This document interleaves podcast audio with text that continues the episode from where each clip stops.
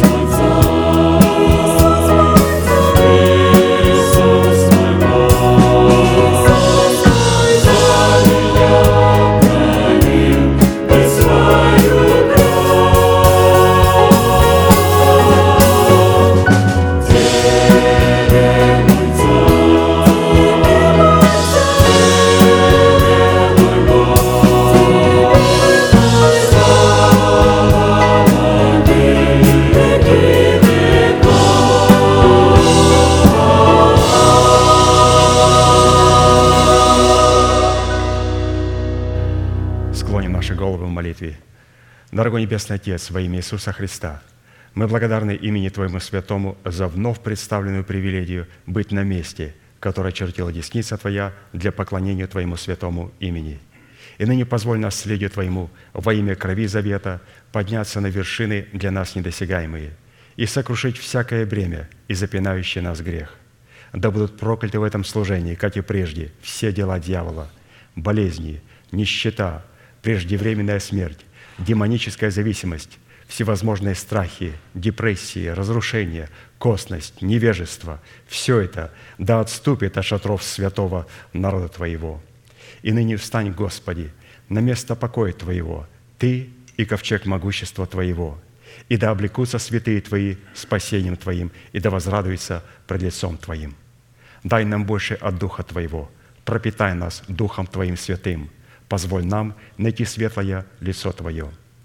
Мы благодарим Тебя, что это служение представлено апостолом Аркадием в Твои божественные руки, и мы молим Тебя, продолжай вести его рукой сильную и превознесенную, великий Бог, Отец и Дух Святой. Аминь. Будьте благословены, садитесь, пожалуйста.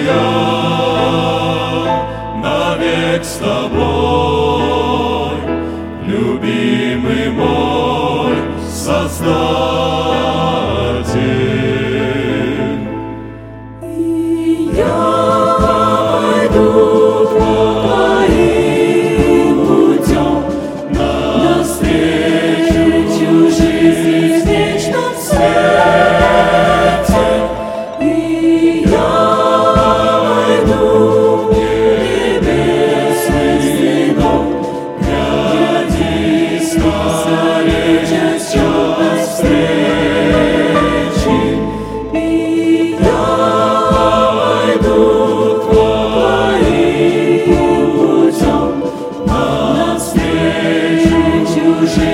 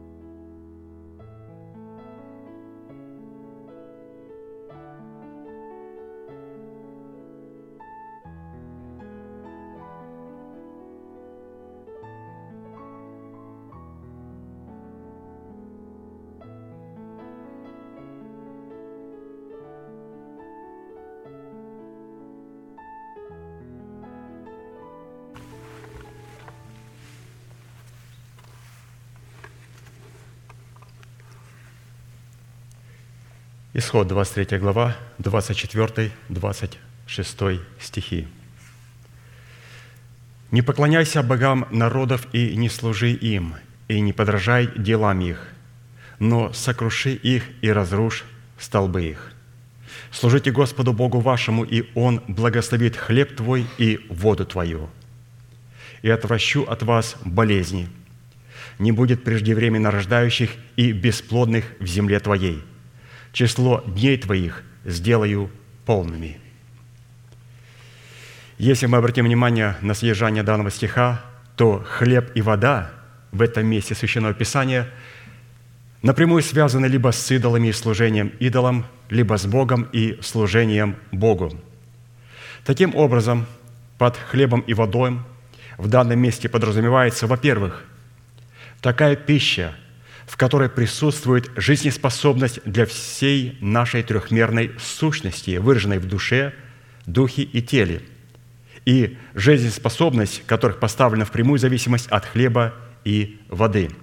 И напротив, хлеб и вода, в которых отсутствует благословение Бога, не могут утолить подлинной жажды и подлинного алканья нашего трехмерного естества, так как лишены благословения и восполняют только физические потребности в отрыве от духовных, что всегда приводит к деградации личности.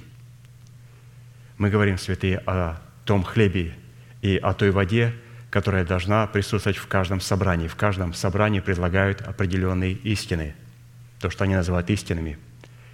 Предлагают Духа Святого, то, что они называют помазанием. Но в одном хлебе, в одной воде есть благословение – а в другом хлебе и воде нету благословения. И вот смотрите, какая первая интересная составляющая. Определить благословение – это когда Господь своим хлебом и своей водой, откровением, помазанным Духом Святым, благословляет наш дух, душу и тело. Но в тех собраниях, которые сфокусированы на процветании, сфокусированы на благословении только в этом физическом временном мире, забывая о духовных ценностях, это говорит о том, что у них нет благословения – хлебе и воде. Во-вторых, благословение в хлебе и в воде обладает свойством нести в себе жизнь и исцеление и служит не только пищей, но и лекарством от болезней. То есть, когда мы принимаем вторичное Слово Божие в послушании, то оно начинает нас исцелять. Господь не только первичным словом, как в первом составляющей, хочет исцелять нас, но хочет исцелять нас и вторичным Словом Божьим. И напротив – Хлеб и вода, лишенные благословения, утрачивают свои первозданные свойства и уже не могут служить для человека защитой и лекарством от болезней и смерти. В-третьих, благословение в хлебе и в воде, с одной стороны, всегда подразумевает умножение, а с другой – полный достаток, что на самом деле означает абсолютную защищенность от экономических потрясений или колебаний – и напротив, хлеб и вода, лишенные благословения, не могут служить защитой экономических потрясений, банкротства и унизительной бедности. В-четвертых, благодаря благословению в хлебе и в воде мы будем использовать и исполняться весельем и радостью. Притча 10, 22. Благословение Господне оно обогащает и печали с собою не приносит. И напротив – Хлеб и вода, лишенные благословения, вместо радости и веселья будут производить в человеке такую печаль, которая сушит кости человека. Иезекииль 4 глава, 16-17 стихи. «И сказал мне, Сын человеческий, вот я сокрушу в Иерусалиме опору хлебную, и будут есть хлеб весом и в печали, и воду пить будут мерою и в унынии, потому что у них будет недостаток в хлебе и воде. И они с ужасом будут смотреть друг на друга и исчахнут в беззаконии своем. Здесь говорится о церквах, в которых нет благословенного хлеба и благословенной воды. Они будут смотреть друг на друга с ужасом и чахнуть в своих беззакониях. И в-пятых, благодаря благословению в хлебе и в воде мы будем, защищены как от депрессий, отравляющих вкус жизни, так и от преждевременной смерти. И напротив, хлеб и вода, лишенные благословения, вместо радости и веселья будут всегда являться проломом для всевозможных видов проклятия и депрессий.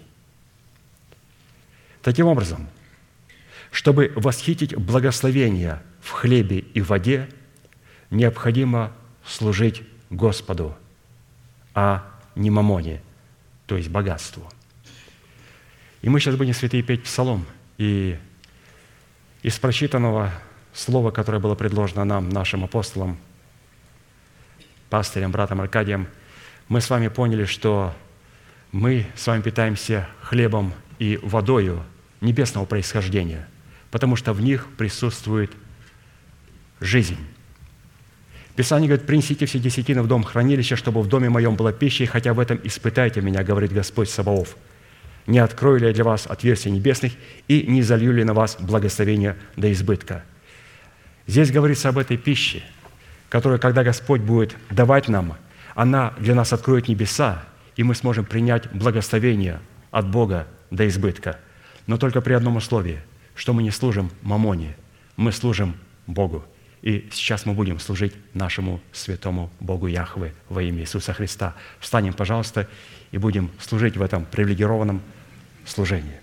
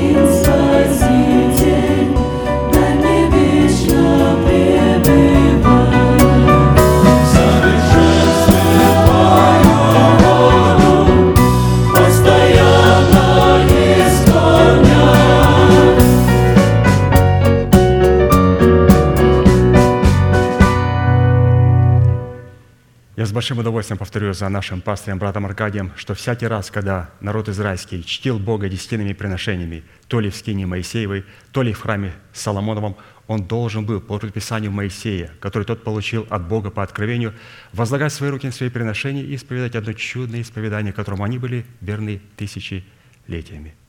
Мы с вами, будучи тем же Израилем, привитые к тому же корню, питаясь соком той же маслины, сделаем то же самое. Протяните вашу правую руку, символ правой деятельности, и, пожалуйста, молитесь вместе со мною. Небесный Отец, во имя Иисуса Христа, я отделил десятины от дома своего – и принес в Твой дом, чтобы в доме Твоем была пища. Я не отдаю в печали, я не отдаю в нечистоте, я не отдаю для мертвого. Я глубоко верю в Твое неизменное Слово и рад, что имею привилегию выражать мою любовь и признавать Твою власть. И ныне, согласно Твоего Слова, я молю Тебя прямо сейчас, да откроются Твои небесные окна – и да придет благословение Твое до избытка на Твой искупленный народ. Во имя Иисуса Христа. Аминь, аминь. Будьте благословены, пожалуйста, садитесь.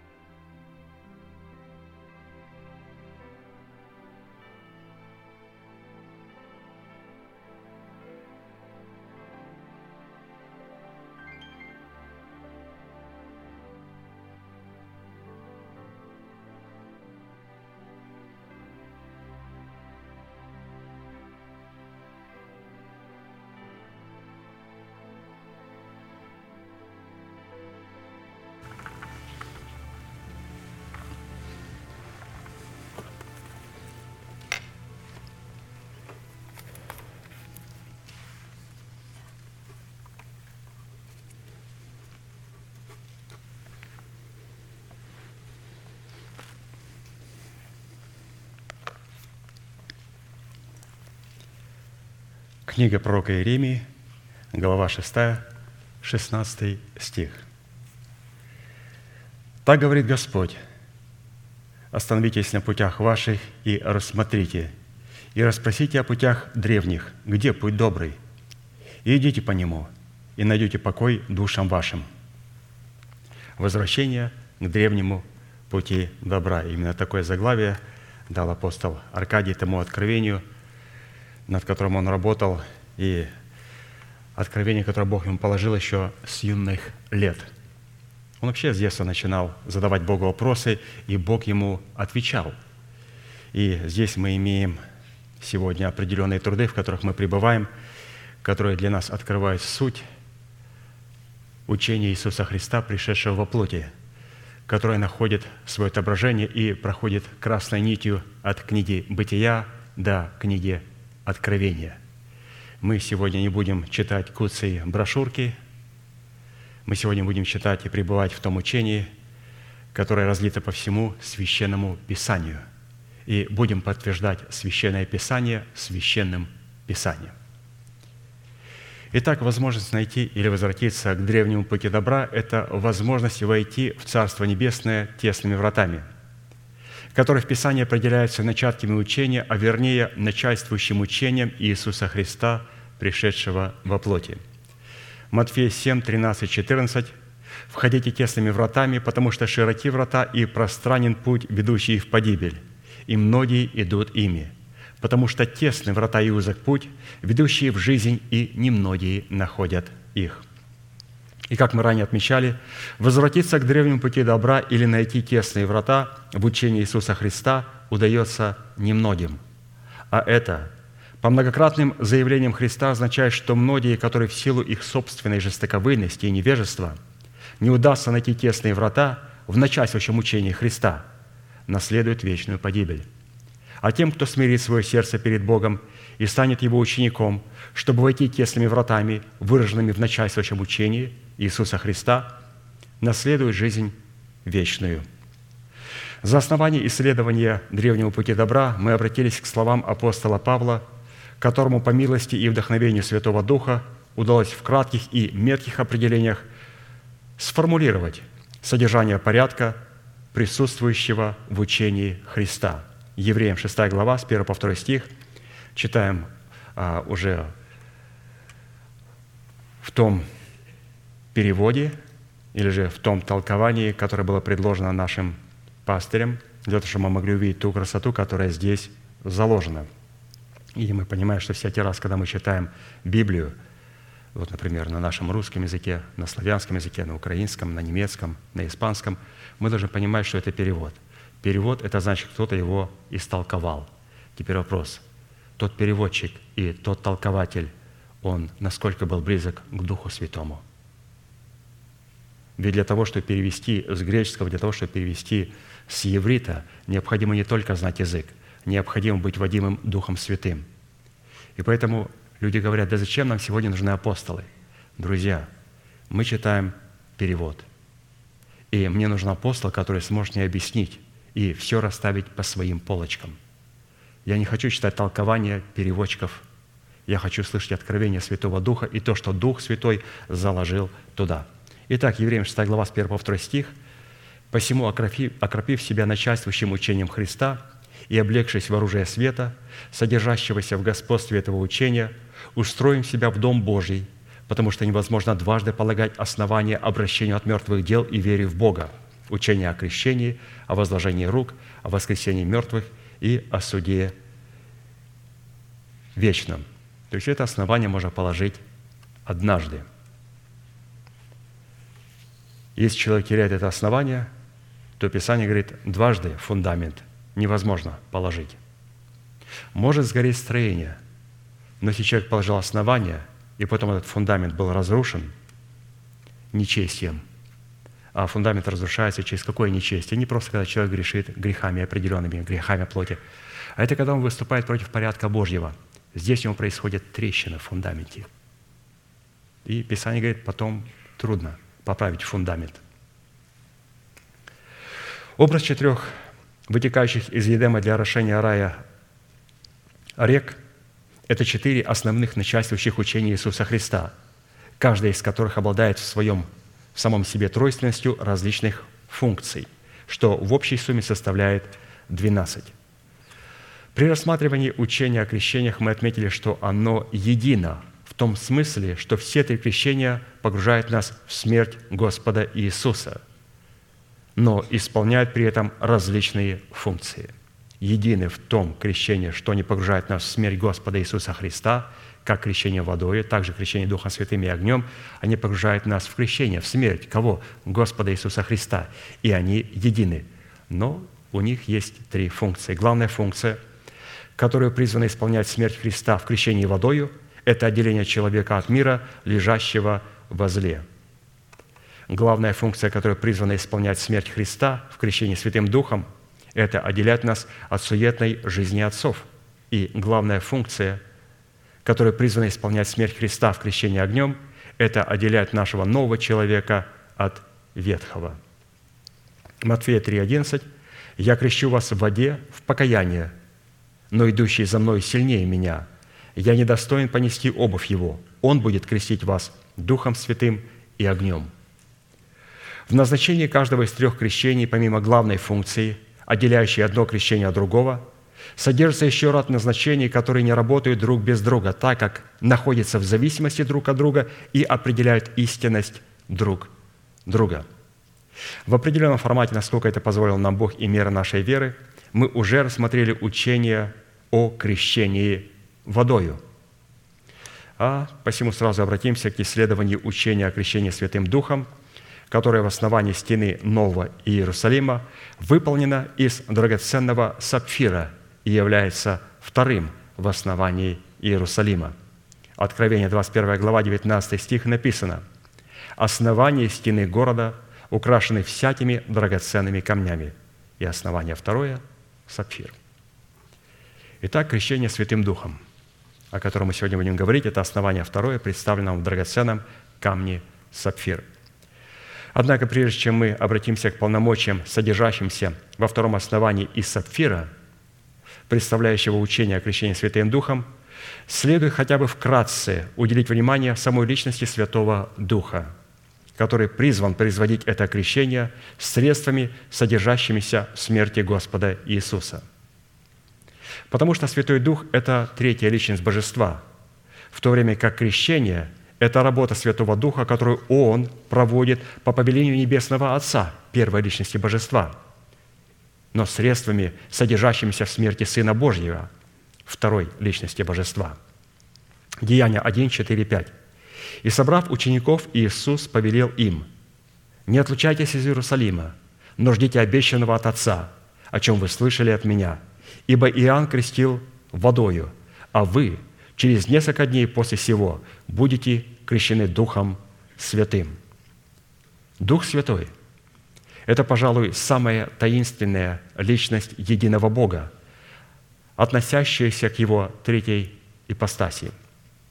В силу невежества некоторые дети Божьи склонны предполагать, а порой и утверждать, что Дух Святой не является личностью – но что это некое дыхание Бога или же это энергия, как нечто безликое и неопределенное, не имеющее формы.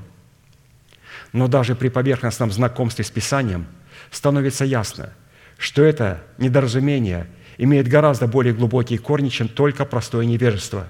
Это просто помрачение рассудка и захват определенной территории ума духом обольстителя – Весь в Священном Писании конкретно написано, Иоанна 14 глава, 16-17 стих.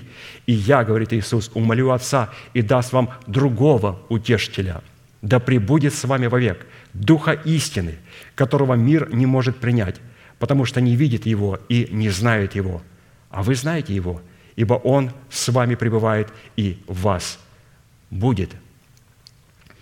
Исходя из этого и других многочисленных мест Писания – Утешитель или же Дух истины – это личность, а не безликая энергия. Дух Святой обладает одной природой с Богом Отцом и с Богом Сыном, а также едиными намерениями и преследует единую цель, хотя в достижении единой цели каждый из них исполняет разные функции или разные роли. В этом смысле Бог един – Итак, Бог Отец для нас представляет мысль, содержащая в себе Его цель и Его волю. Бог Сын – это Слово, открывающее цель и волю Бога, а Бог Святой Дух – это сила, приводящая в исполнение это Слово. Отец, Сын и Святой Дух – мысль, слово и действие. И мы беседовали с пастырем вчера, и он говорит, что пока мы имеем откровение Божие и мысли в голове, то мы владеем ими. Но когда мы эти мысли начинаем исповедовать своими устами, мы задействуем силу Святого Духа, и эти откровения и мысли начинают владеть нами и исправлять нас, совершенствовать нас. Поэтому до тех пор, пока у нас находятся мысли в голове Слова Божия, мы не увидим себе перемен. Но когда эти мысли мы исповедуем своими устами, это даст возможность Святому Духу взять это Слово и начинать нас моделировать и исправлять. Отец, Сын и Святой Дух. Мысль, Слово и действие Святого Духа. Поэтому, святые, если мы хотим увидеть в себе действие, мы не должны молчать. Иногда люди говорят, ну я размышляю, я хожу на ячейки, я говорю, надо молиться Богу в молитве, исповедовать перед Богом Слово Божие, для того, чтобы Слово Божие могло начинать с нами работать. 1 Иоанна 5, 7, 8. «Ибо три свидетельствуют на небе, Отец, Слово и Святый Дух, и сии три – суть едино. И три свидетельствуют на земле – Дух, вода и кровь, и сие три об одном». То есть Отец, Слово и Святой Дух выразил себя в духе, воде и в крови. То есть вода – это то слово, которое Отец передал своему Сыну. Он говорит, иду, Отец, исполнить то, что написано обо мне в свитке. Что исполнить? Пролить кровь. Как? Силой Святого Духа вознести себя на крест. Поэтому вода, Слово Отца, выраженная кровь, кровь Сына и Дух Святой, который поможет ему быть вознесенным на Голгофу. В отношении между тремя личностями божества существует священная иерархия, во главе которой стоит Бог Отец. Несмотря на то, что у каждой из трех личностей божества в отдельности есть определенные функции, никогда функции одного не могут быть выполнены другим. В природе Бога просто нет такой предрасположенности выполнять функции другого. А посему в отношении цели, поставленной Богом Отцом, все три личности всегда действуют сообща. Даниила 4 глава 14 стих написано, «Повелением бодрствующих это определено, и по приговору святых назначено, дабы знали живущие, что Всевышний владычествует над царством человеческим и дает его кому хочет, и поставляет над ним уничиженного между людьми». То есть здесь говорится о приговоре и определении бодрствующих во множественном числе. Они все едины – и несмотря на то, что они едины, это говорит о том, что у них каждая своя роль, каждая своя функция, и один не выполняет функцию другого. В книге пророка Исаи есть одно уникальное место, в котором определенно и ясно раскрывается божественная иерархия в отношении Отца, Сына и Святого Духа. Исайя 48, 16. «Приступите ко мне, слушайте это. Я и сначала говорил не тайно. С того времени, как я, как это происходит, я был там, и ныне послал меня, говорится о Христе. Кто послал? Господь Бог и Дух Его.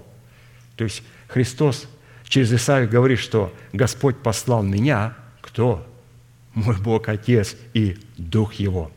Три личности Божества. Именно по этому образу и подобию единый Бог сотворил человека, который является совокупностью духа, души и тела. Поэтому, когда люди говорят, что Бог один, но не един – а раз он один, значит, он не мог умереть на кресте, потому что если Бог умрет, кто включит? Если кто-то нажал и выключил свет в комнате, просите, а кто его обратно включит? Бог не умирал на кресте, Он играл роль. Это до какого маразма люди дошли. Бог един в трех ипостасях. И Он сотворил нас по образу своему. У нас есть дух, душа и тело. Бытие 1 глава, 26 стих. Даже смотря в себя, мы видим три ипостаси Бога. «И сказал Бог, сотворим человека по образу нашему и по подобию нашему, и да владычествуют они над рыбами морскими, и над птицами небесными, и над скотом, и над всею землею». О других творениях Бог такого не сказал, потому что у них нет одной субстанции – духа.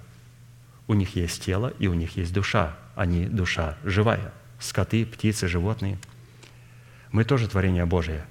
И мы, как творение, отличаемся тем, что Бог вдунул свое дыхание в нас. И Его суть вошла в нас. Его суть у нас помимо тела и души появился дух. Мы стали как боги –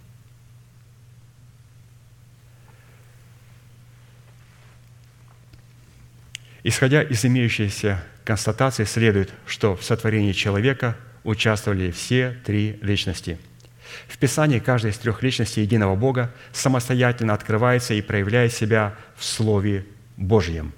То есть их можно увидеть только через Слово Божье, через откровение Слова Божьего. Они скрыли себя, спрятали себя в Слове Божьем.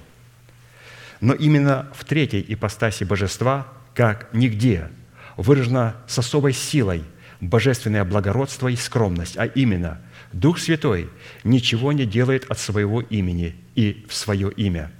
Все, что Он делает и говорит, Он берет от Иисуса и прославляет Его. Такова божественная скромность. Он не заботится о себе, не ревнует за себя, а ревнует за тех, за кого ревнует Отец и Сын, как написано, «Да ревности любит Дух, живущий в нас». Иакова 4,5. Каждая из трех личностей обладает в своей природе также заботой и ревностью друг о друге и старается исполнить волю и желания друг друга. Бог Отец предзащищает желания Сына и приводит эти желания в исполнение посредством силы Святого Духа.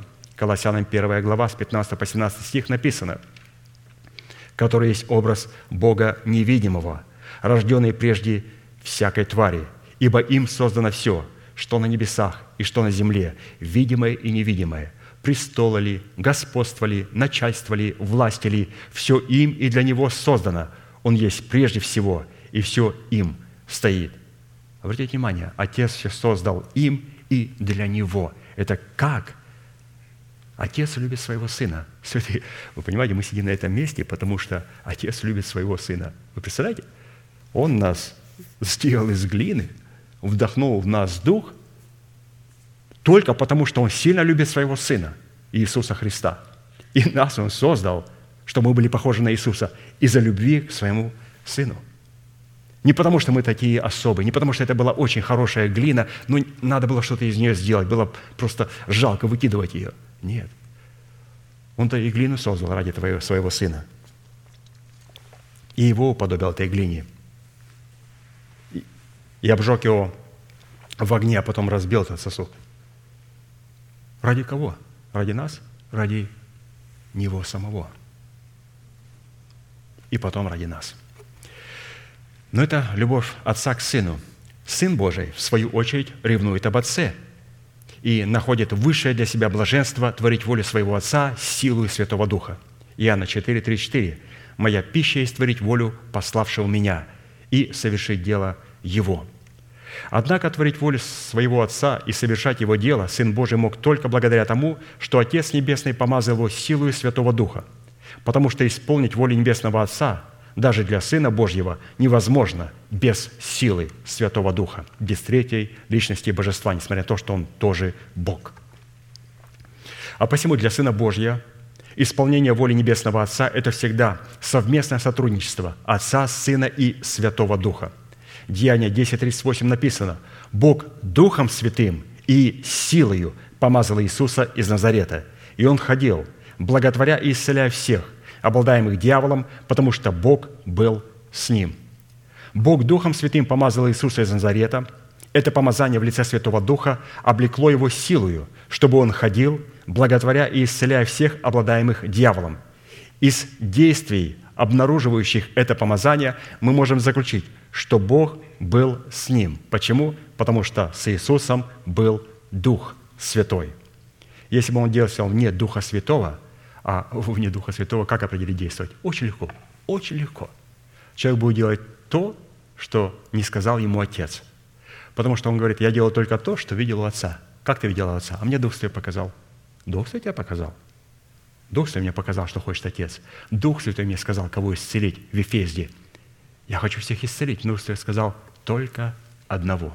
В другом месте он сказал, «А, Отец передал тебе, что ты можешь исцелять всех по своей вере, и Он исцелял всех. Обратите внимание, что Он а, определял волю Отца только через Духа Святого. И это так захотел Отец Небесный. Вот такой порядок – кстати, эта же мысль присутствует и в прощальных словах Христа к своим ученикам перед вознесением Его к Отцу. Деяние 1 глава, 8-9 стих.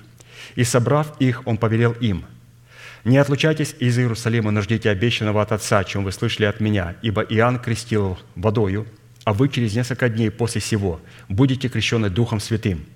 Посему они, сойдясь, спрашивали Его, говоря, «Не в сие ли время, Господи, восстанавливаешь ты царство Израилю». Он же сказал им, «Не ваше дело знать времена или сроки, которые Отец положил в своей власти, но вы примете силу, когда сойдет на вас Дух Святой. Но вы примете силу, когда сойдет Дух на вас Святой, и будете мне свидетелями в Иерусалиме и во всей Иудее и Самарии, даже до края земли». Сказав сие, он поднялся в глазах их, и облако взяло его из вида их. Почему не поговорить о сроках, о временах? Какой был бы ажиотаж? Он говорит, Дух Святой вам скажет все. Дух Святой, вы примете силу Святого Духа, и Он вам скажет. Как Он скажет? Он скажет дату, месяц? Нет. Он начнет вас подготавливать через то слово, которое оставил Христос к тому дню, чтобы нам не опоздать. Что толку? Что если вам скажут дата, такой-то год, в таком-то месяце, ровно в такой час. Вот все те люди, которые знают об этом дне, это все люди, которые пройдут мимо этого часа, потому что это не божественное будет. Даже если в этот момент и произойдет нечто божественное. Вся суть прийти вовремя и на то место, где нас ждет Бог, это взаимодействовать с силою Святого Духа. А это не интересоваться, когда, какой день. Иисус говорит, бодрствуйте. То есть бодрствуйте, светильники должны гореть. Это надо подливать елей, надо быть постоянно в зависимости от Святого Духа, который проявляется только в Слове, в благовествуемом Слове. То есть полностью зависимо от Слова, которое Бог открывает силой Духа Святого.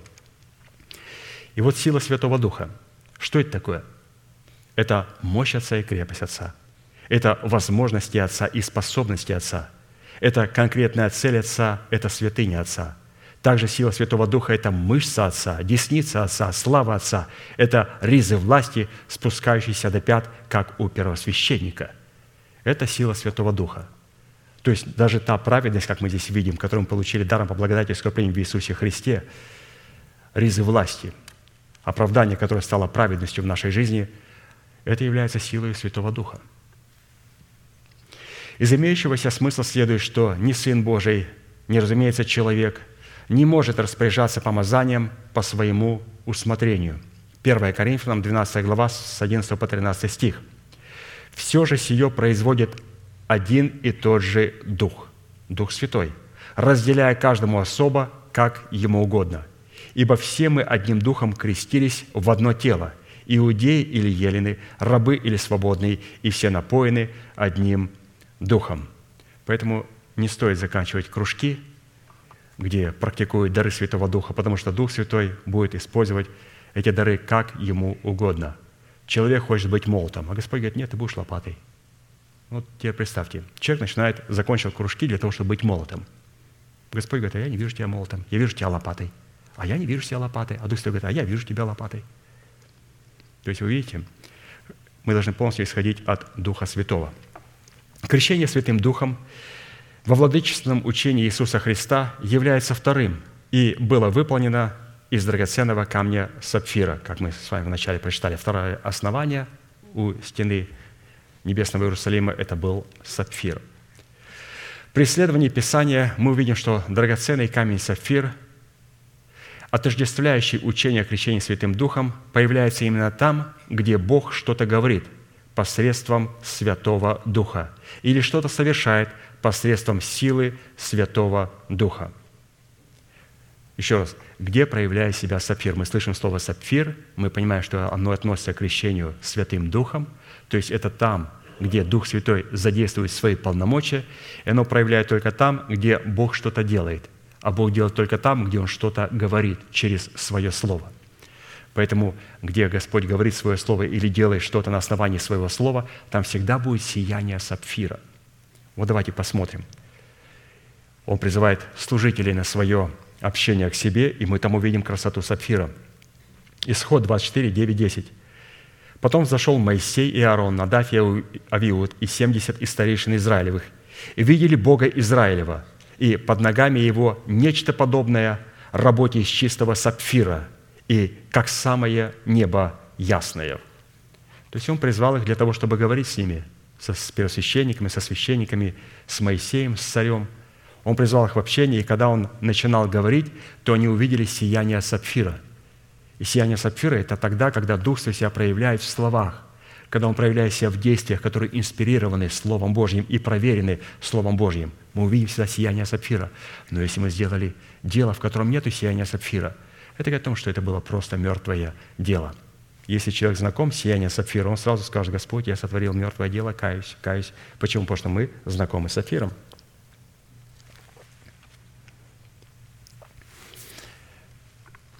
и под ногами его нечто подобное работе из чистого сапфира, и как самое небо ясное. Обратим внимание на то, что подножье ног Божьих представлено как результат чьей-то работы из материала чистого сапфира. Нам известно, что в скине Моисея все подножья святилища, на которых утверждалось скиния свидетельства, были-то вылиты из чистого серебра, которое являлось прообразом работы из чистого сапфира – в предмете причистой крови креста Христовой, и что Сын Божий принес себя непорочного Богу посредством персонифицированного сапфира в лице Святого Духа, как написано, Евреям 9, 13, 14. «Ибо если кровь тельцов и козлов и пепел телицы через окропление освещает оскверненных, дабы чисто было тело, то кольми паче кровь Христа, который Духом Святым принес себя непорочного Богу, очистит совесть нашу от мертвых дел для служения Богу живому и истинному». Вот мы здесь встречаем сапфир. Исходя из этого места Писания следует, что только в крещении Святым Духом причистая кровь креста Христова уподоблена чистому сапфиру. И вот этот чистый сапфир может очистить совесть нашу от мертвых дел – чтобы и мы, в свою очередь, могли стать в очах Небесного Отца чистым сапфиром и служить Богу живому и истинному. То есть кровь Иисуса Христа, который Духом Святым принес себя непорочного Богу. Она очищает совесть нашу от мертвых дел. И когда наша совесть очищена от мертвых дел, то тогда мы можем служить Богу живому и истинному, являться вот этим сапфиром, то есть иметь в себе эти прекрасные переливы в нашем духе, эту прекрасную красоту. И Господь, разумеется, в духе видит всю эту красоту, но Он ее не увидит до тех пор, пока мы не увидим в Слове Божьем этой красоты. И когда мы увидим эту красоту, полюбим эту красоту, захотим обладать этой красотой, поймем, что делает кровь Иисуса Христа, который привел себя, принес себя непорочного Богу, что именно вот эта кровь очищает совесть нашу от мертвых дел, что это драгоценная кровь, и в ней присутствует сияние Духа Святого. И вот мы увидели, пожалуйста, сапфир. Вот из прочитанного, что мы вот могли выяснить? Напомню, что мы говорим о крещении Духом Святым. Крещение Духом Святым. Все те, кто говорят на иных языках или кто желает иметь говорить на иных языках, потому что это дается в крещении Духом Святым. То есть можно говорить на иных языках, но совершенно не задействовать полномочия, которые находятся в крещении Духом Святым. Полномочия, в которых а, есть и задействованные полномочия крещения Духом Святым, они не определяются просто в говорении на иных языках. Оно определяется в сиянии сапфира. Поэтому, если мы говорим на иных языках, и у нас нет сияния сапфира, наша совесть, наш дух не очищен от мертвых дел. У нас нет сияния сапфира, когда Бог говорит через свое слово, потому что всякий раз, когда Он говорит или делает что-то через свое слово, там есть сияние сапфира, то вот это все говорение на иных языках, оно нам не принесет совершенно никакой пользы. Говорение на иных языках ценно только тогда, когда мы понимаем, что в моем говорении присутствует сияние сапфира. Мой дух, моя совесть очищена от мертвых дел. Но это не все. Далее в крещении Святым Духом Бог выкупает нас кровью Христа от суетной жизни, которая являлась нашим наследием. 1 Петра 1, 18, 21. Мы говорим о драгоценной крови Иисуса Христа, который Духом Святым себя принес непорочным Богом. В Его крови присутствует сапфир. Итак, она очищает нашу совесть от мертвых дел, чтобы нам не быть такими мерзкими религиозными людьми, зарабатывающими на спасение, чтобы быть Его детьми, которые получили спасение благодаря за Него и просто живут святой жизнью, потому что наш Отец святой, а не потому, что мне надо заработать на спасение.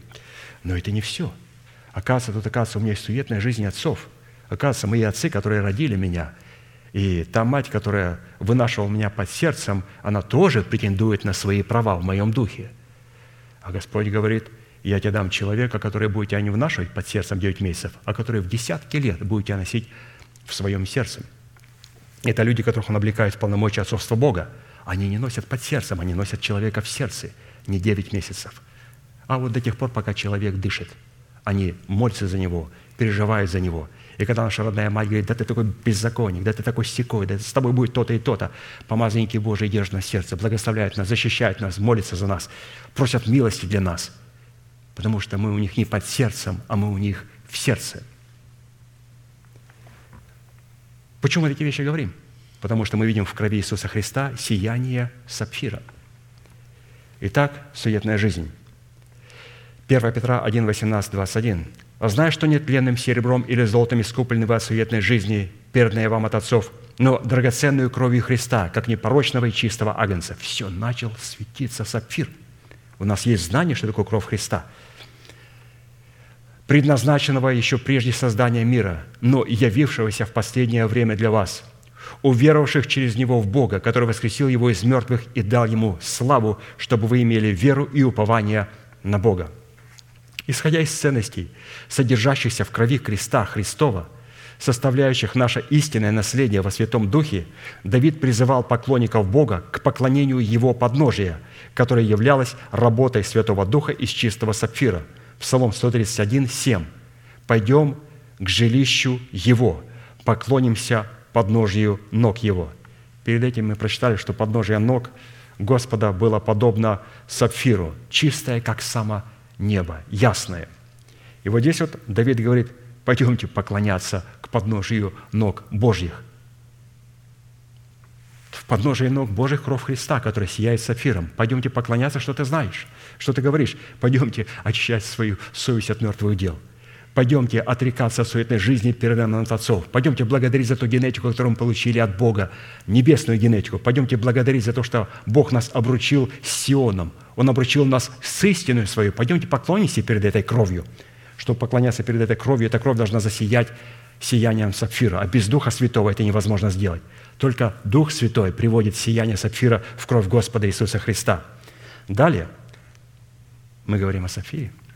Чтобы утешить Сион – и свой народ во время сражения и разбушевавшейся стихии неверия, Бог через пророка Исаию предвозвестил, Исайя 54, 11, «Бедная, бросаемая бурею, безутешная, вот я положу камни твои на рубине и сделаю основание твое из сапфиров».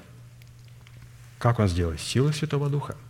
Это к чему призвано крещение Духа Святым? Не только говорить на иных языках – что, оказывается, во время бури нам необходимо иметь основания из сапфиров, иначе мы не устоим. Почему святые устояли?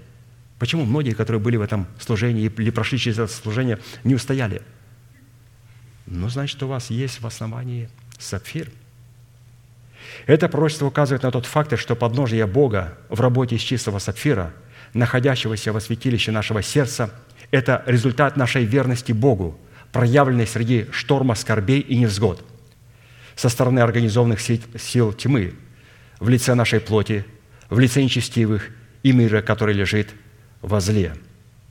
Вот где проявляется сапфир, святые. Если вас спросят, что такое сапфир, так, вспоминаю, сапфир – это совесть очищенная от мертвых дел. Что такое сапфир? Сапфир – это свобода от суетной жизни, которая была передана мне от отцов. Что такое сапфир? Сапфир – это когда я являю верность Богу. Это есть сияние сапфира. Далее – Продолжаем говорить о сапфире. Сапфир, так же, как и яспис, присутствовал на судном наперстнике первосвященника, посредством которого Бог разговаривал с человеком, и человек мог слышать его голос.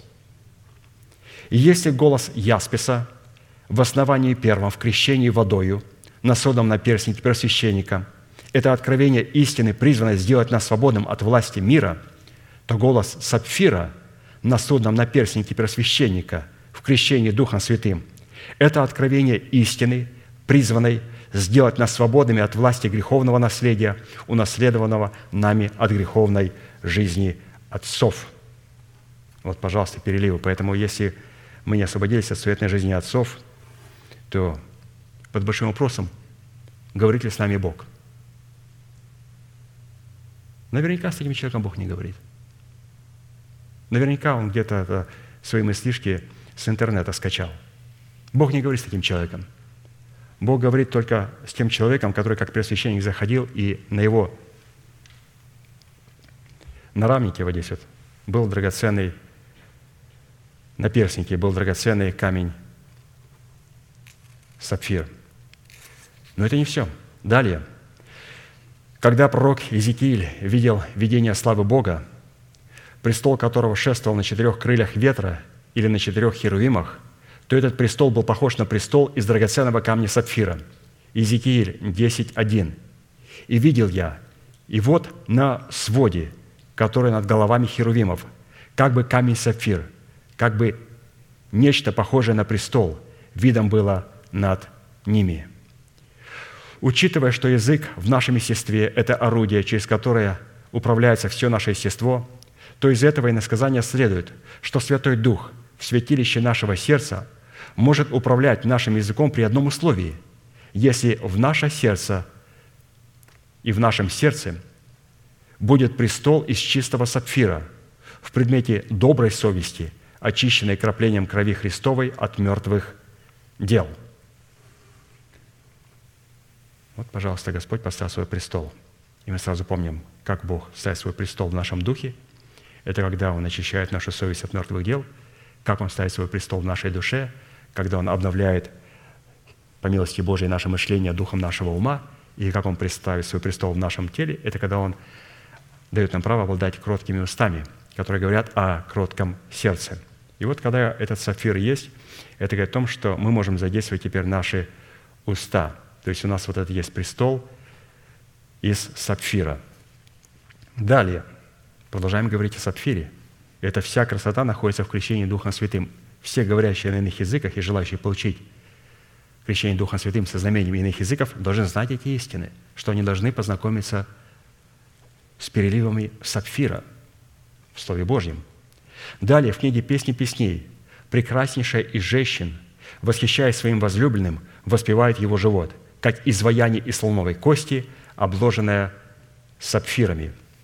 «Возлюбленный мой, бел и румян – лучше десяти тысяч других. Руки его – золотые кругляки, усаженные топазами. Живот его, как изваяние из слоновой кости, обложенное сапфирами. Живот его из слоновой кости, как изваяние слоновой кости, обложенный сапфирами. То есть, оказывается, сапфир, э, и можно обкладывать не все материалы. Вот, дорогая слоновая кость.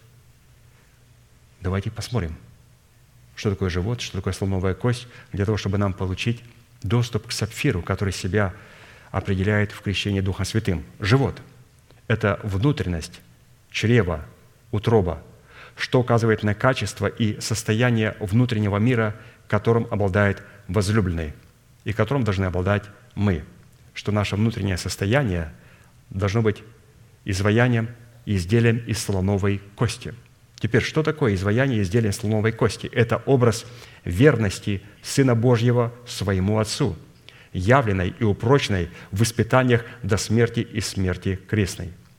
А посему, чтобы наша внутренность, подобно Сыну Божьему, была обложена сапфирами, прежде необходимо поставить себя в полную зависимость от Святого Духа, чтобы Он мог изваять нашего внутреннего человека из слоновой кости. Только слоновая кость представляющая верность неизменному порядку Бога, явленная нами в послушании истине, может служить основанием для Святого Духа обложить эту верность сапфирами. Вот, пожалуйста, святые, что такое слоновая кость? Верность, которая пребывает в нашем сердце, и как ты сохранил слово терпения, то и я сохраню тебя от годины искушения, обложу тебя сапфирами, верность Слову Божьему. Это слоновая кость в нашем духе. И Господь обкладывает ее сапфирами. Учитывая этот принцип, необходимо всегда помнить, что все, что совершал Бог от вечности, что Он совершает сегодня, и что Он будет совершать всю вечность, Он будет совершать силою Святого Духа. А посему любая сила, которая не является силой Святого Духа, является враждебной Богу, бросает вызов Богу и противостоит Богу.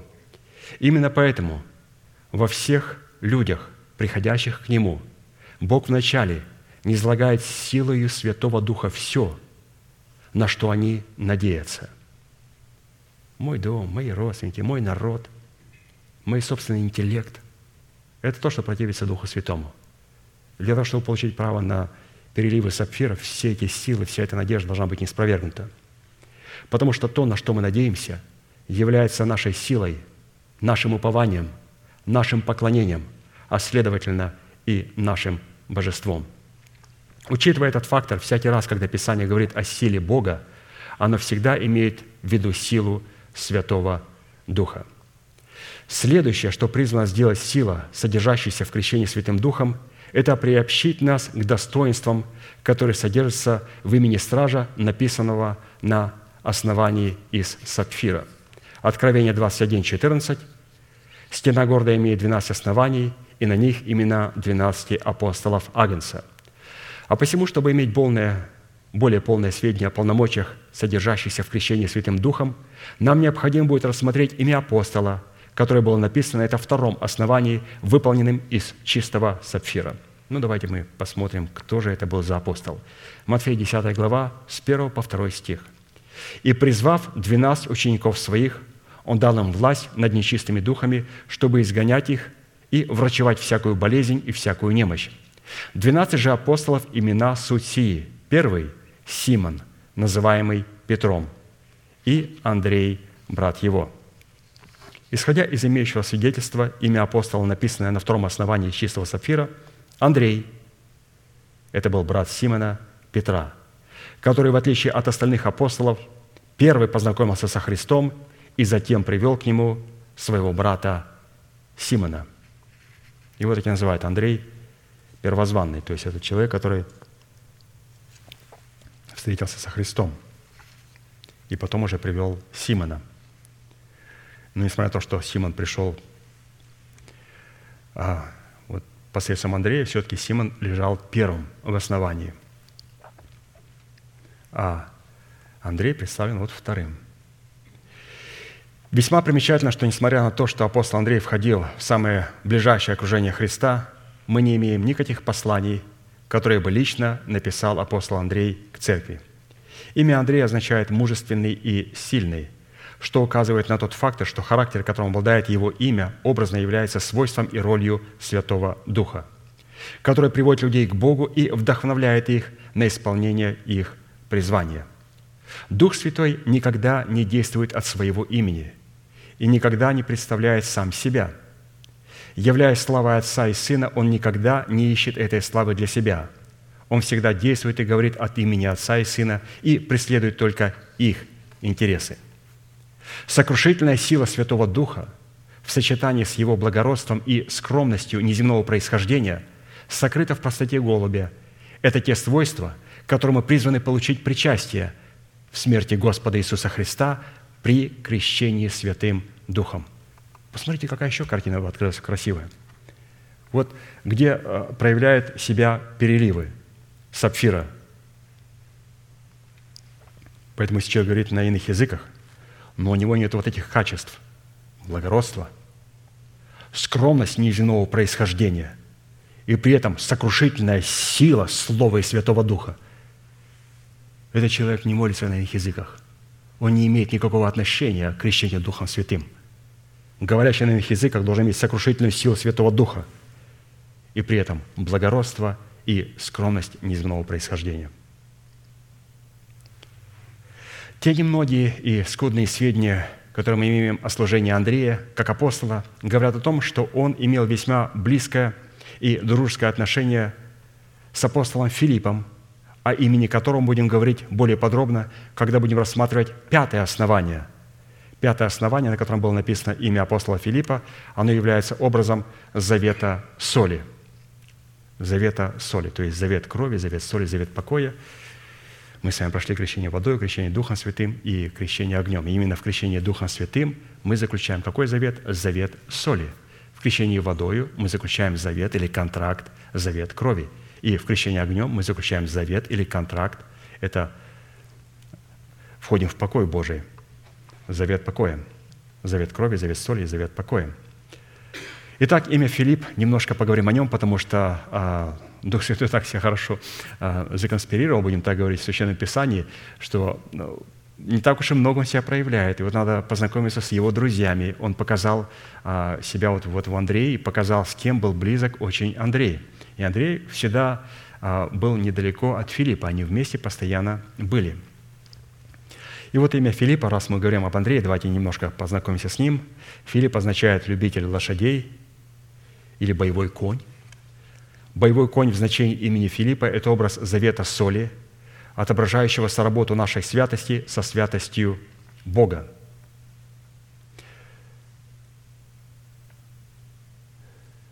ну, чтобы запомнили вы, я делал такую остановочку, боевой конь – это образ завета соли. Завет соли, он где присутствует? В крещении Духом Святым, который отображает работу нашей святости со святостью Бога, потому что завет соли, завет крови – я принимаю святость Божью. Завет соли – я являю святость Божью. Моя святость начинает кооперировать со святостью Бога. Где? В завете соли. С чем связан завет соли? С крещением Духом Святым. Потому что завет крови связан с крещением водою, завет соли связан с крещением Духом Святым. Это тот момент, когда мы соработаем своей святостью, святостью Бога, задействуя боевого ковня. При этом следует учитывать, что святость, лишенная силы Святого Духа, это мертвые дела религии, свидетельствующие о том, что наша совесть не очищена от мертвых дел. В отношениях Андрея и Филиппа явно просматривается некое особое содружество. Давайте увидим это на нескольких местах Священного Писания – Иоанна 12 глава, 20-26 стих написано, «Из пришедших на поклонение в праздник были некоторые елены, то есть греки. Они подошли к Филиппу, который был из Вифсаиды Галилейской, и просили его, говоря, «Господин, нам хочется видеть Иисуса». Филипп идет и говорит о том Андрею, и потом Андрей и Филипп сказывают о том Иисусу. Иисус же сказал им в ответ – пришел час прославиться Сыну Человеческому. Истинно, истинно говорю вам, если пшеничное зерно по в землю не умрет, то останется одно, а если умрет, то принесет много плода. Любящий душу свою погубит ее, а ненавидящий душу свою в мире сем сохранит ее в жизнь вечную. Кто мне служит, мне да последует, и где я, там и слуга мой будет. И кто мне служит, того пощит Отец мой». Они просто сказали, тебя Иисус хотят видеть. И Он стал пророчествовать при них – Почему он увидел полномочия крещения Духом Святым, где святость человека должна сработать с святостью Бога. И он не сказал, да, конечно, сейчас галстучек поправлю, все, ага, все, все. Кто? Где appointment? Он начал пророчествовать Слово Божие. Это говорится о том, что а, какие полномочия есть в крещении Духом Святым. И Дух Святой, он находится, как Андрей, в содружестве с Филиппом. Крещение Духом Святым находится в содружестве с заветом соли – Поэтому здесь все то, что было написано, а, это написано о завете соли. Знаменательно в этом событии, что елены почему-то не обратились со своей просьбой напрямую ко Христу, хотя, впрочем, могли бы это сделать, обратились именно к Филиппу. Филипп же вместо того, чтобы привести их к Иисусу или же самому сказать об этом Иисусу, идет и говорит об этом Андрею. И только затем уже вместе они обращаются с этой просьбой к Иисусу. В данном случае, если имя апостола Андрея раскрывает образ и роль Святого Духа, то имя Филиппа раскрывает образ и роль Христа, как посредника между Богом и человеком, который исполняет и представляет свое ходатайство перед Отцом не иначе, как только в силе Святого Духа. То есть Филипп, как прообраз Христа, подошел к Андрею, как прообраз Духа Святого, и вместе подошли к Господу. То есть здесь, посмотрите, насколько э, они были пропитаны этими истинами – Следующий момент, в котором представлен апостол Андрей, а вернее содержание его имени, в котором сокрыты полномочия крещения Святым Духом, опять связано с именем славного коня святости, содержащегося в имени Филиппа. Иоанна 6, 4, 10. «Приближалась же Пасха, праздник иудейский. Иисус, возведя очи и увидев, что множество народа идет к Нему, говорит Филиппу, «Где нам купить хлебов, чтобы их накормить?» Говорил же это, испытывая его, ибо сам знал, что хотел сделать. Филипп отвечал ему, «Им на 200 динариев недовольно будет хлеба, чтобы каждый из них достал, досталось хотя понемногу». Один из учеников его, Андрей, прообраз Духа Святого, брат Симона Петра, говорит ему, «Здесь есть у одного мальчика пять хлебов, ячменных и две рыбки. На что это для такого множества?» И как только Андрей это сказал, он сказал, «Велите им возлечь». То есть, обратите внимание, Иисус знал, что хотел сотворить, совершить. И он обратился к Филиппу. И сразу на помощь Филиппу пришел Андрей, чтобы показать на мальчика, у которого есть пять хлебов и две ячменные рыбки. Потому что Филипп сказал, ну как, как накормить такое множество? И Андрей, как Дух Святой, стал помогать ему. Стоит вопрос, почему Христос хотел испытать именно Филиппа, а не кого-нибудь другого из присутствующих с ним учеников. И почему ответ приходит через Андрея? Именно тот ответ, который побудил Христа совершить величайшее чудо. Когда они подошли с Филиппом и Андреем, вы помните, он начал пророчествовать, и когда он поговорил с Филиппом, то Андрей стал помогать ему. И когда он услышал ответ Филиппа, он совершил великое чудо и накормил всех. То ответ прост. Почему? Потому что силой божественного коня, сокрытой в имени Филиппа, являлась сила Святого Духа, открытая в имени Андрея. То есть у коня должна быть сила, у Филиппа должен быть Андрей, у нашего сердца должен быть Дух Святой. Это есть а, вот именно та сила, которая нам необходима и которая задействует Бога на великие чудеса, на великие знамения, на то, чтобы проявить силу и могущество Своего Слова в нашей жизни, чтобы мы увидели в себе могущество Его сила – действующего слова Его хлеба. А теперь рассмотрим место Священного Писания, связанного с причастием к мужеству и силе Святого Духа, пометуя, что никто из человеков, включая Сына Божьего, сам по себе не может облечься перед Богом в достоинство мужества и силы для выполнения своего призвания. Потому что для выполнения призвания, которому призвал нас Бог, необходимо мужество и сила Святого Духа – любая другая сила, которой человек обладает от своей природы, не только не сможет справиться с той задачей, но, напротив, помешает ее выполнению. Так в книге пророка Захарии, сын Божий, как подлинный народоправитель и герой, представлен в образе славного коня на брани. Давайте прочитаем Захария, 10 глава, с 3 по 5 стих. «Ибо посетит Господь Савов стадо свое, дом Иудин, и поставит их, как славного коня своего на брани. Из него будет краеугольный камень, из него гвоздь, из него лук для брани, из него произойдут все народоправители. И они будут как герои, попирающие врагов на войне, как уличную грязь, и сражаться, потому что Господь с ними, и посрамят всадников на конях. Каких всадников? Люди, которые не используют силу Святого Духа. У них тоже есть кони. Они тоже всадники. Но у одних есть сила, а у других нету силы. Как получить силу? Ну, надо вернуться немножко назад и вспомнить сияние сапфира. Сияние сапфира. Как мы получаем сияние сапфира в своей жизни? Нам необходимо очистить свою совесть от мертвых дел. Нам необходимо отречься от суетной жизни, которая была передана нам через наших отцов и принять другую божественную генетику. Нам необходимо будет поставить полномочия могущественного Слова Божьего, в которых могут открывать себя могущественный Святой Дух и показывать нам значимость своего Слова. Потом нам необходимо являть верность Святому Духу и тому Слову, которое Он нам дал и которое нам Он открыл. И что появляется? Сияние сапфира. У нас появляется сила, которая нужна всякому говорящему на этом языке. Итак, это символ, о котором прочитали, это символ победителя – выигрывающего войны Божьи. Именно поэтому в крещении Святым Духом учение о смерти Господа Иисуса в победе над греховным наследием отцов связано с боевым конем, то есть завет соли связан с крещением Духом Святым.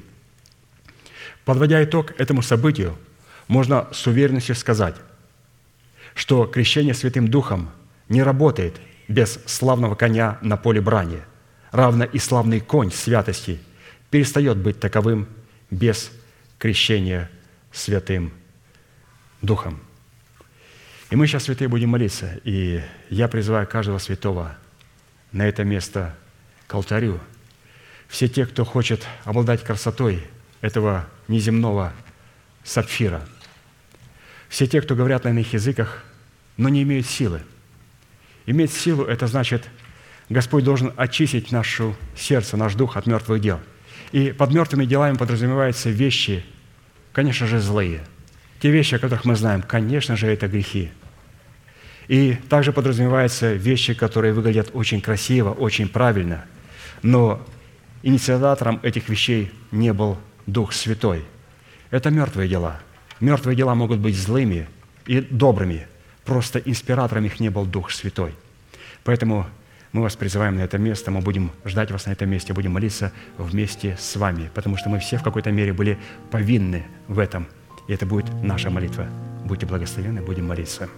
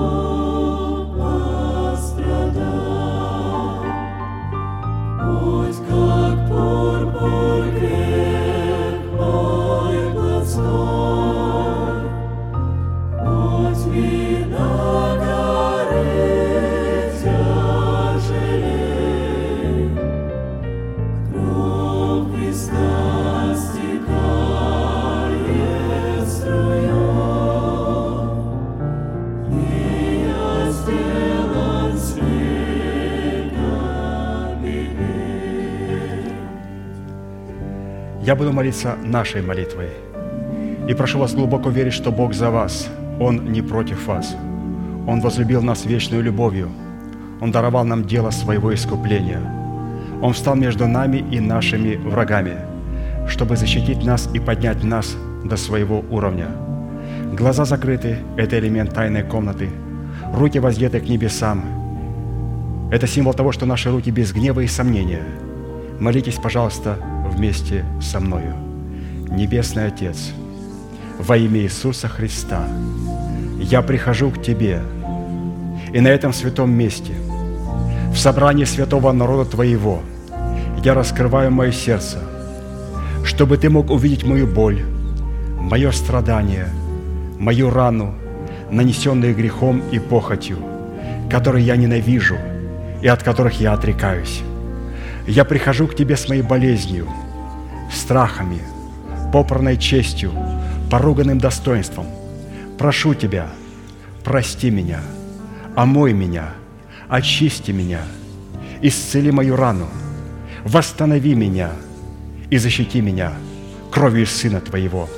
И прямо сейчас, перед небом и адом, я хочу исповедовать, что согласно Твоего Слова я омыт, я очищен, я исцелен, я восстановлен, я оправдан, я спасен. Прощаются грехи ваши и беззакония ваши во имя Иисуса Христа. Да благословит тебя Господь, да презрит на тебя светлым лицом своим и помилует тебя и да даст тебе мир.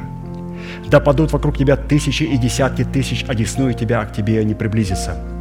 Да придут на тебя благословения гор древних и холмов вечных. Да будет неизвержена с шумом из тела твоего держава смерти, и да будет на месте ее воздвигнута держава жизни и воскресения.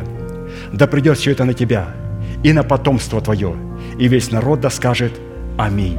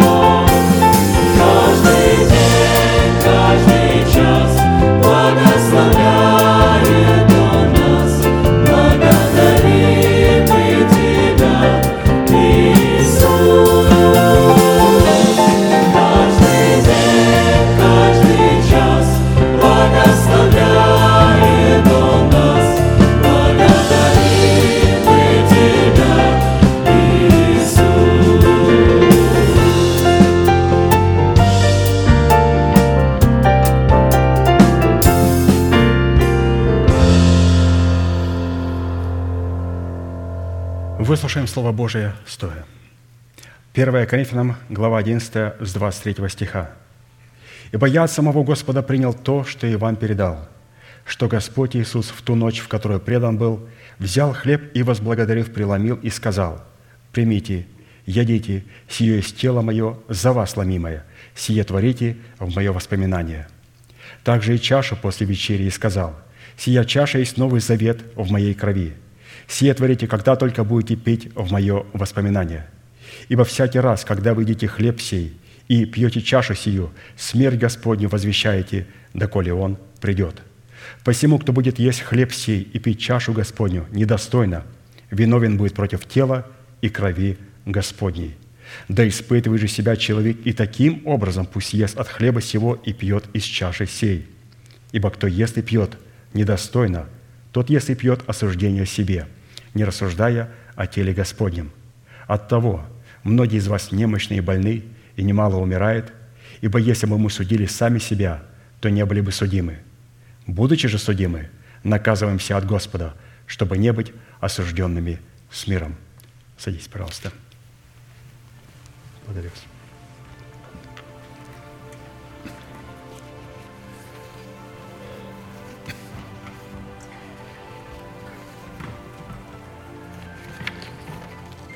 Святые, здесь говорится о том, что всякий раз, когда мы едим хлеб сей и пьем чашу сию, мы смерть Господню возвещаем.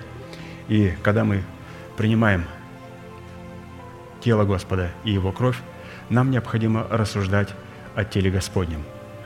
То есть нам необходимо рассуждать, что Он сделал для нас, кем для нас является Бог и кем мы являемся для Него. И кто имеет право участвовать в этом возвышенном богослужении. То есть все те люди, которые верят, что Иисус есть Христос, от Бога рождены, и которые обязательно запечатлели свою веру крещением водою. Эти люди могут. Также люди, которые находятся на отлучении – либо на замечании, они должны воздержаться от этого. Ну и в нашем служении таких людей нету, но если у нас есть гости, которые стоят на отлучении или замечании, они должны воздержаться от этой вечери, от этой трапезы. Рассуждать о теле Господнем, то есть необходимо поговорить о порядке Божьем. И, пользуясь этой минуткой, давайте в одной минутке поговорим о порядке Божьем. Порядок Божий. Если на улочке прошит снежок – то, пожалуйста, не спрашивайте друг у друга, а будет ли сегодня собрание. Пожалуйста, выйдите на наш веб-сайт, и там будет написано, будет собрание или нет. Если собрания не будет, то на нашем веб-сайте можно будет посмотреть прямую трансляцию. Если будет среди недели, то вся церковь будет смотреть эту трансляцию с 7 до 9. Если снизок запорошит а, наш город в воскресенье, то мы все вместе будем смотреть по домам а, проповеди апостола Аркадия с 12 до 2. Поэтому, чтобы мы не спрашивать друг у друга, а будет или не будет, выходим на веб-сайт, проверяем. Если будет написано, что служение отменяется и служение будет по домам, то мы знаем, что в это время с 7 до 9, либо с 12 до 2 вся церковь будет смотреть служение. То есть мы будем все как единая команда.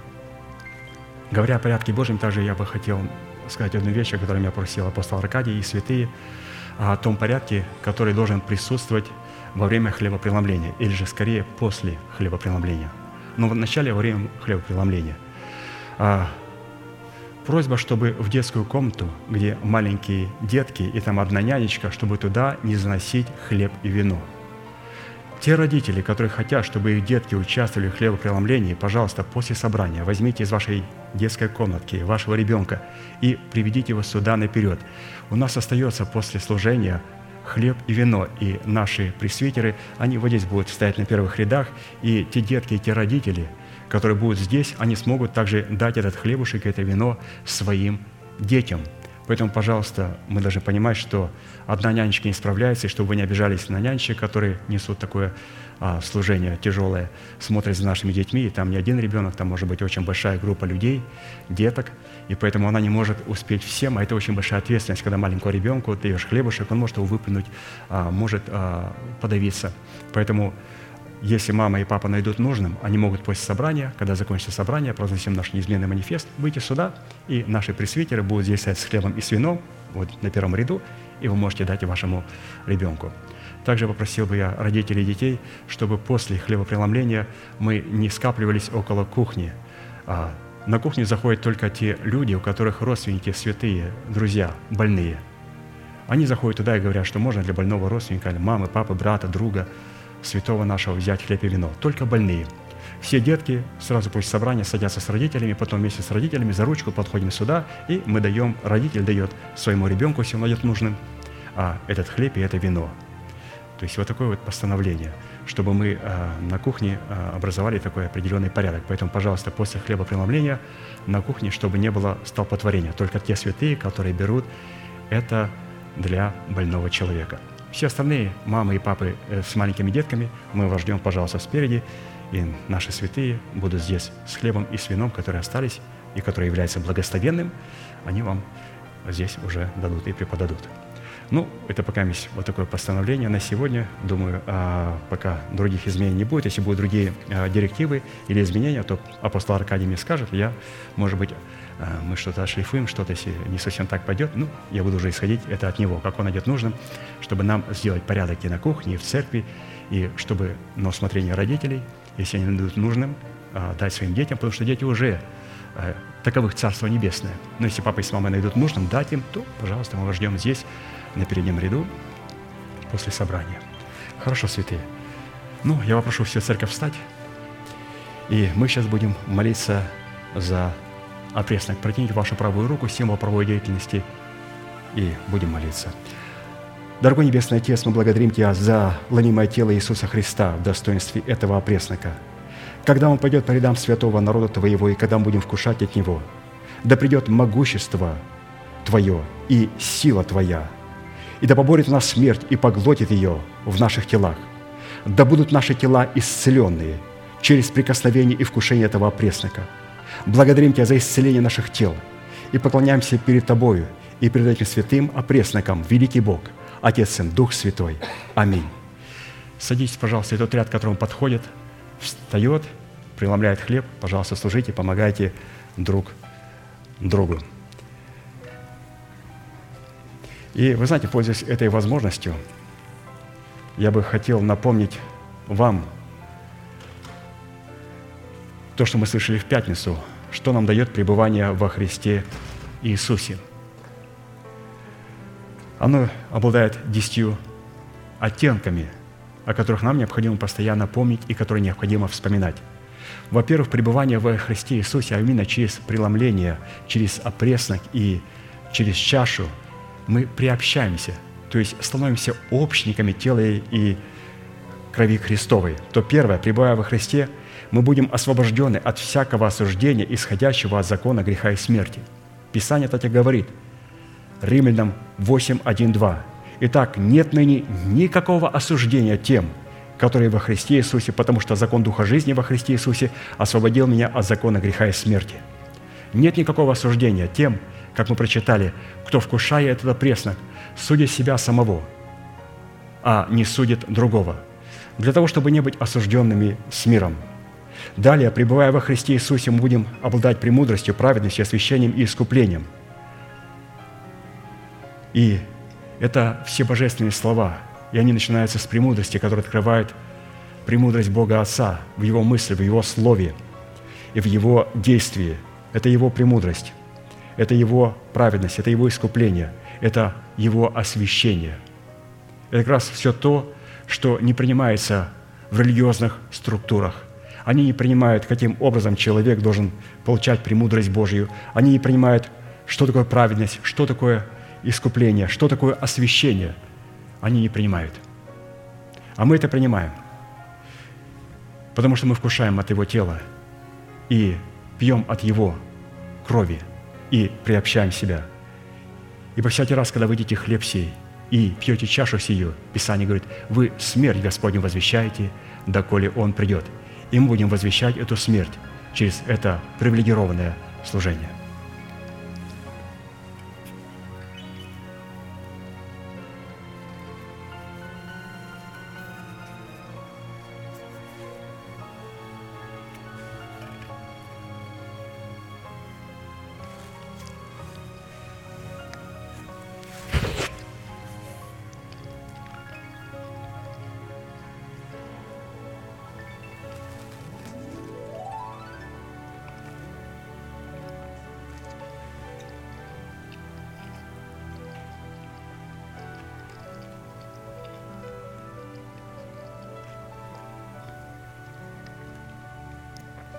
Далее.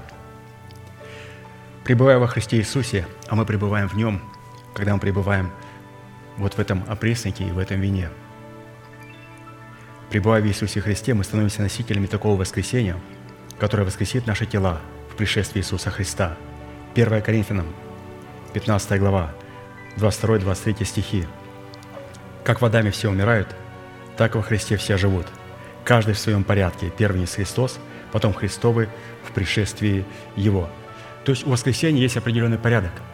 И мы в этом порядке, святые, сейчас пребываем. Это есть как раз тот порядок, когда мы становимся общниками через этот опреснок и эту чашу с Иисусом Христом. иногда люди говорят, я живу совершенно в другой стране, я слушаю ваше собрание, я являюсь членом этой церкви, я очень радуюсь со святыми. Что мне делать? Первый совет, который пастор говорит, найдите живую церковь, где поют псалмы из сборника – где принимают хлеб и вино. Найдите ее. Но там нету таких глубин. Найдите церковь, где участвуют в хлебопреломлении. Найдите церковь, где поют песни из сборников. Найдите церковь, где говорят на иных языках. Найдите ее. Там, может быть, нету, но вы должны быть приобщенные к Церкви Божьей. И, пожалуйста, слушайте наше служение, слушайте откровения Божьи, но найдите тело Христа. Встанем, пожалуйста, и будем молиться за чашу. Дорогой Небесный Отец, мы благодарим Тебя за чашу Нового Завета, за многих изливаемую в оставление грехов. Когда она пойдет по рядам святого народа Твоего, и мы будем пить из нее, да придет могущество жизни Твоей, и Ты поборет смерть и поглотит ее в наших телах и в наших душах. Мы благодарим Тебя, что Ты изгладил грехи наши и беззакония наши перед лицом Твоим, и что Ты искупил нас от суетной жизни, передан нам через отцов. Поклоняемся перед чашей Нового Завета – великий Бог, Отец, Сын, Дух Святой. Аминь. Садись, пожалуйста, и тот ряд, к которому подходит, также встают и служат друг другу. И это очень важно, святые, продолжая говорить о теле Христом, чтобы мы нашли поместную церковь. Очень важно. Однажды пастор говорил, что он как-то говорил с одним святым. И он говорит, пастор Аркадий, как определить, я во Христе или нет. Он говорит, это очень легко сделать. Он говорит, как? Он говорит, ты должен быть в теле Христа. Он говорит, Боже мой, как это легко, как понятно. Почему об этом не говорят? Так просто, что быть во Христе – это быть в теле Христа. Это сочетаться с Сионом, это сочетаться с истиной Божией, это находиться под кровом Всевышнего, под сенью Всевышнего, это быть в церкви, это и есть быть во Христе – но, святые, нам эта истина открыта, и мы благодарим Бога, что мы имеем эту истину. И она открывается нам все больше и больше, шире и глубже, и мы постигаем эту истину. И это все возможно только приобщая себя к телу Христа. Потому что всякий раз, когда мы едим хлеб сей и пьем чашу сию, мы смерть Господню возвещаете. И всякий раз, когда мы пьем из этой чаши – мы пьем только тогда, только тогда, когда возвещаем смерть Господню. Мы не пьем из этой чаши на день рождения, на праздник или на какие-то другие вещи. Писание говорит, Иисус сказал, только, только, вот именно о чаше, о вине, только когда будете пить в мое воспоминание. Люди говорят, можно пить алкоголь. Иисус сказал, только когда будете вспоминать о моей смерти.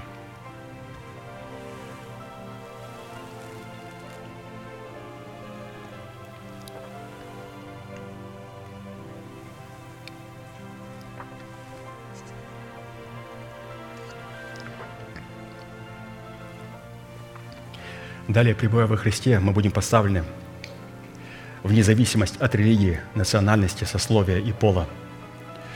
Уже нету ни мужского пола, ни женского, ни иудея, ни елена, ни русского, ни украинца нету. Хотя, слава Богу, святые, у нас в церкви ну, совершенно нет никакой вражды. Ну, это о чем говорит святые? У нас в церкви, ну, ну это пример.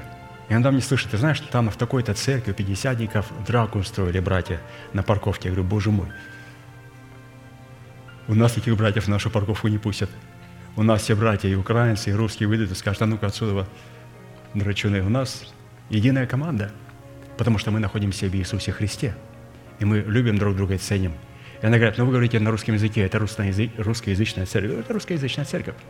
Но у нас больше всего украинцев, у нас очень много немцев, у нас есть также и русские. Есть. У нас с Прибалтики есть святые, у нас есть святые, которые вообще не говорят на русском языке, они есть в нашей церкви. И мы будем отстаивать права каждого святого человека в Церкви Божьей, которые дал им Христос. И сами не будем покушать на эти права, и будем ценить права каждого святого человека. И ни в коем случае не нарушать межи своего ближнего. Хорошо, святые, а есть ли в этом собрании те, которых по какой-то причине пропустили? Нет. Ну, прежде чем мы а, закончим наше собрание, давайте мы сделаем маленькое объявление. Я попрошу сюда выйти Игоря и Аллу. Пожалуйста, вы выходите сюда? Это не жених и невеста, это муж и жена. Выходите сюда. Они хотят заключить а, завет с церковью, то есть обручиться с церковью, стать членами церкви. Они ходили уже три месяца, или как ходили? Они ходили-то больше. Они вообще в нашем движении находились. Они являются членами церкви пастыря Ивана Шевченко с Украины. И они были постоянно в нашем движении, там родились. Но пастор сказал, все-таки, несмотря на это, человек должен а, заключить а, завет с церковью, должен обручиться с нею. А для этого необходимо человеку это выразить, свое желание, и потом в течение трех месяцев показать вот свое присутствие, что он слышал достаточно много истины. За три месяца много услышать чего можно, очень много, и сделать решение, стоит быть членом церкви или не стоит. Потому что что такое а, сочетаться с Иерусалимом? Забрать членство можно только на кладбище. Вот именно в тот момент, когда пастор сказал в проповедь в пятницу, забрать членство с церкви можно на кладбище. Либо я умираю в церкви, мы хороним святого человека, благословляем его и отправляем Господу. Либо он уходит из церкви и говорит, передайте этой церкви, что я не являюсь членом церкви. Это другое кладбище. Тоже человек умер. Поэтому я святым сказал, говорю, вы как бы слышали пастор Аркадия, как бы, понимаете, нас только кладбище может разъединить. Они говорят, мы прекрасно понимаем. Я это понял. Также попрошу выйти сюда сестру Яну, которая хотела бы возобновить свое членство, то есть она была членом нашей церкви, но по определенным причинам она уехала и была, жила в другом штате. Несмотря на это, она вернулась, а с ней была проведена, как и с нашими святыми, беседа. В чем надо было исповедоваться, они во всем этом исповедовались. Поэтому они являются праведными, святыми, чистыми, безгрешными. И поэтому сестра Яна также, к ней был задан вопрос, согласны ли вы с тем, что теперь нас разлучить может только кладбище. Она говорит, я согласна с этим, я все это прекрасно понимаю я сделал на это решение. Ну, все, тогда я сообщил это пастору Аркадию. Пастор Аркадий говорит, принимай их, их можно принимать, это наши святые. Поэтому давайте встанем и благословим их. Протяните вашу правую руку, символ правовой деятельности, и мы будем принимать их в члены церкви. Дорогой Небесный Отец, во имя Иисуса Христа, мы благодарим Тебя за наших святых, которые сегодня имеют желание и сделали волевое и разумное решение стать под Твои знамена, стать в Твои полки – сочетаться с Твоим Сионом и обручиться с Твоей истиною. Поэтому, Господь, мы их принимаем во имя Иисуса Христа и благословляем их из святого места Твоего. Да благословит Тебя Господь, да презрит на Тебя светлым лицом Своим и помилует Тебя и да даст Тебе мир. Да падут вокруг Тебя тысячи и десятки тысяч, одесную Тебя, а к Тебе не приблизиться. Да придут на Тебя благословения гор древних и холмов вечных.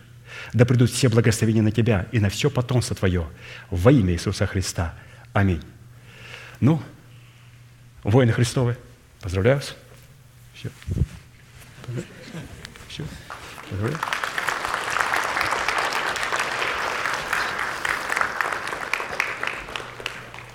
Это армия. Поэтому не стоит сюда приходить враждебно.